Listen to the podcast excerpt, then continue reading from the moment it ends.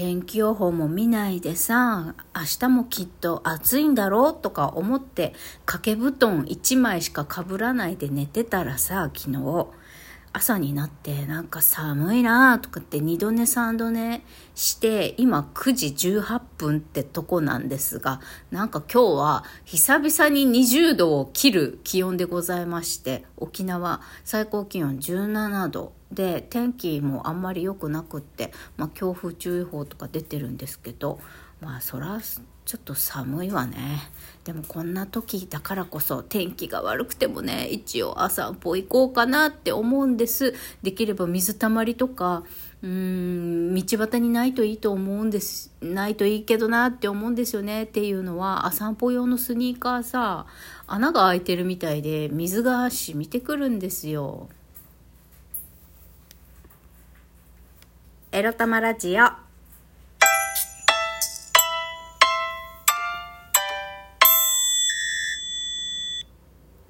皆様、おはようございます。みくりです。この番組では、借金持ち独女、うつのケアをしながら、ニャンズたちとのんびりイチャイチャ過ごしております。私、みくりが、沖縄から日々いろいろいろいろ思うことを配信しております。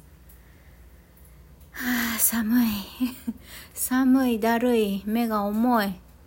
そりゃそうですよ。昨日ね、あの、悠々白書の見たさに気持ちが負けてね、ネットフリックスの広告広告付きプラン790円のプランのやつ契約してしまって悠々白書5話全5話を一気見しちゃったからなんですよまあでもねうんまあちょっとちょっとうーんなんかすっごい良かったってね個人的な感想としては思う部分はなかったけど、まあ、5話でまとめるとこんな風になるのかでもよくまとめたなーなんてストーリー的には思うんですけど映像がねやっぱどうしてもねちょっとプククって笑えるようなところもあり、なんか変態仮面2の戦闘シーンを見てるような感じでした。あの、ククラマのソロ戦闘シーンがね、なんか、あなんか変態仮面2の方がまだマシだったかもしれないとか思えてきちゃってね。なんか、そ、その気持ちわかる人いますか？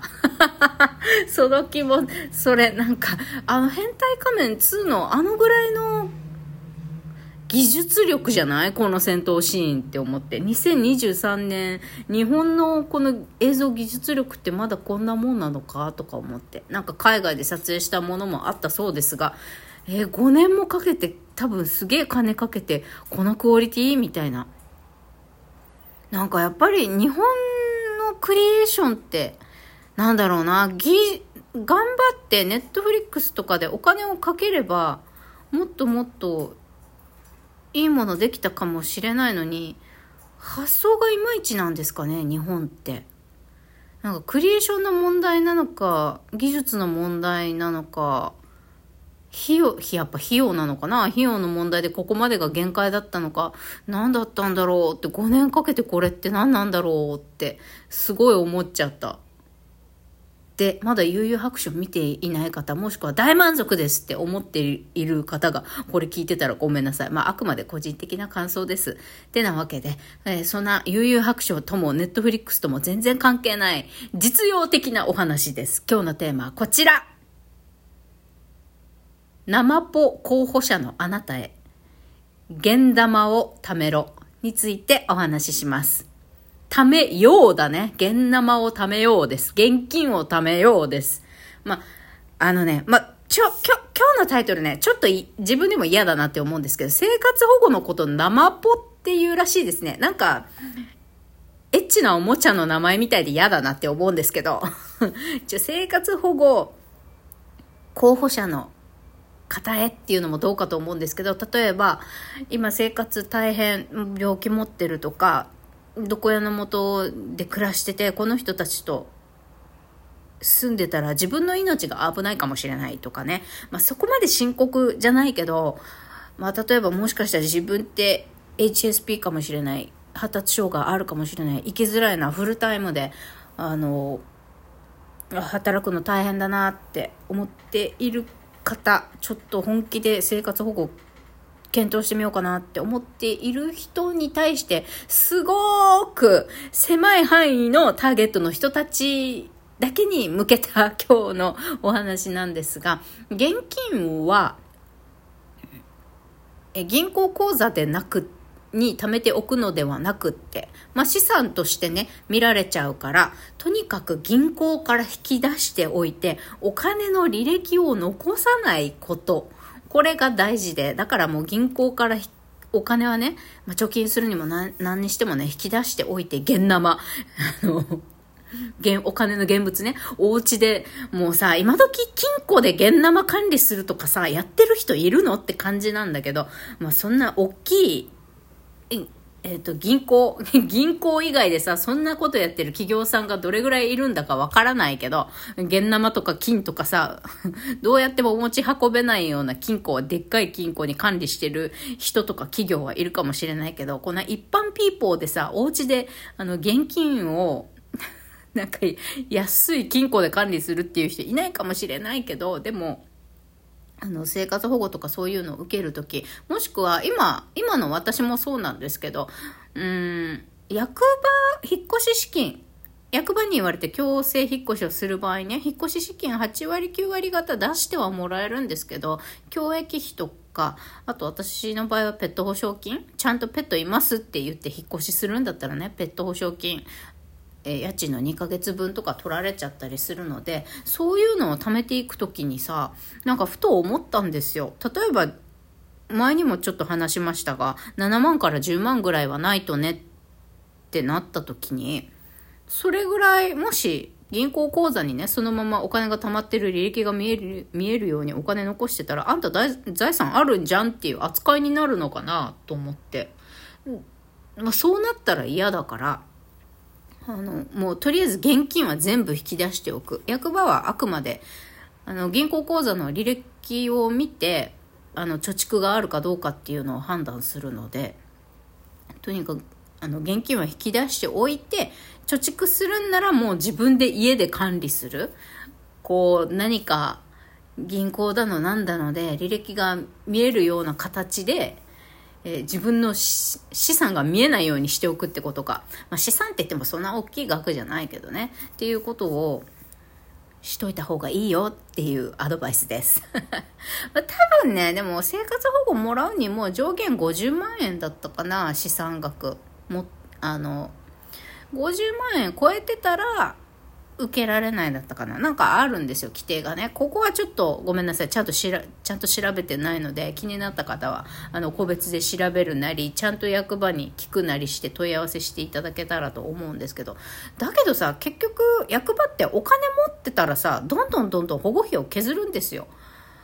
要はあんまり保護費出したくないんだろうね。なるべく出さないようにいろんなこと言うんですよ。お金あるから削ります。だって失業保険すら収入認定して削るし、まあそれはね、生活保護に限らず、いろんな、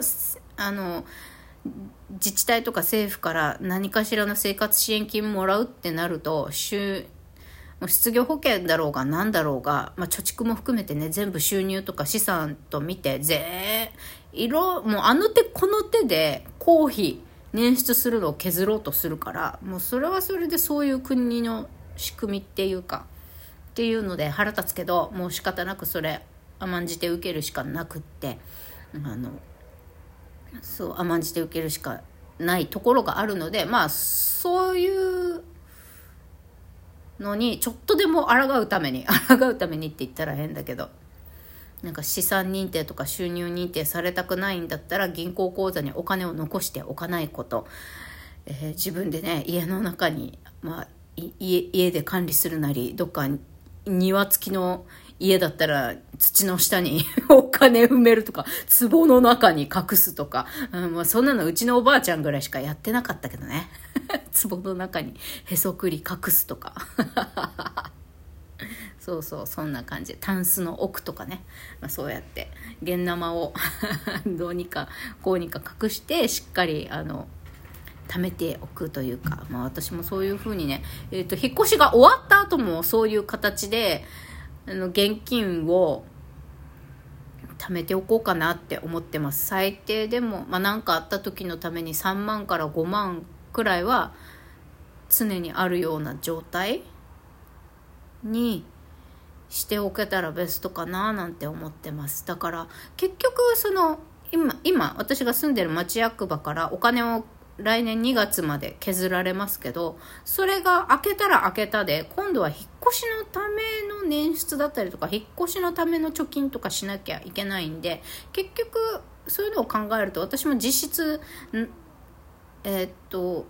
家賃も込みでね、8万円 ?7 万、7万から8、7万で生活は無理だな。えっ、と、8万円ぐらいで生活しなきゃいけなくなるわけですよね。家賃が5万、残り3万で生きていかなきゃいけない。もう大幅に削れるのは食費ぐらいで、だから多分食事が3日に一遍の1食とか、まあそんなこと言ったら死にそうだね、マジで。か、もしくは毎日1食だけとか、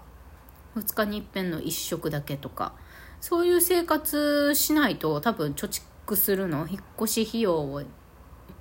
貯めていくのっておそらく難しいと思うんですよね。うん。だから、えー、ここで暗い話で終わらすのではなく、みくりの欲しいものリストは常にオープンにしておきたいなって思っております。だからまあ、そうやって皆様からね、ご支援いただくには、私も私でなんか、皆さんの 笑いになる話か、ほっこりする話かわからないけど、そういうのをね、頑張ってお届けしないとなとは思っております。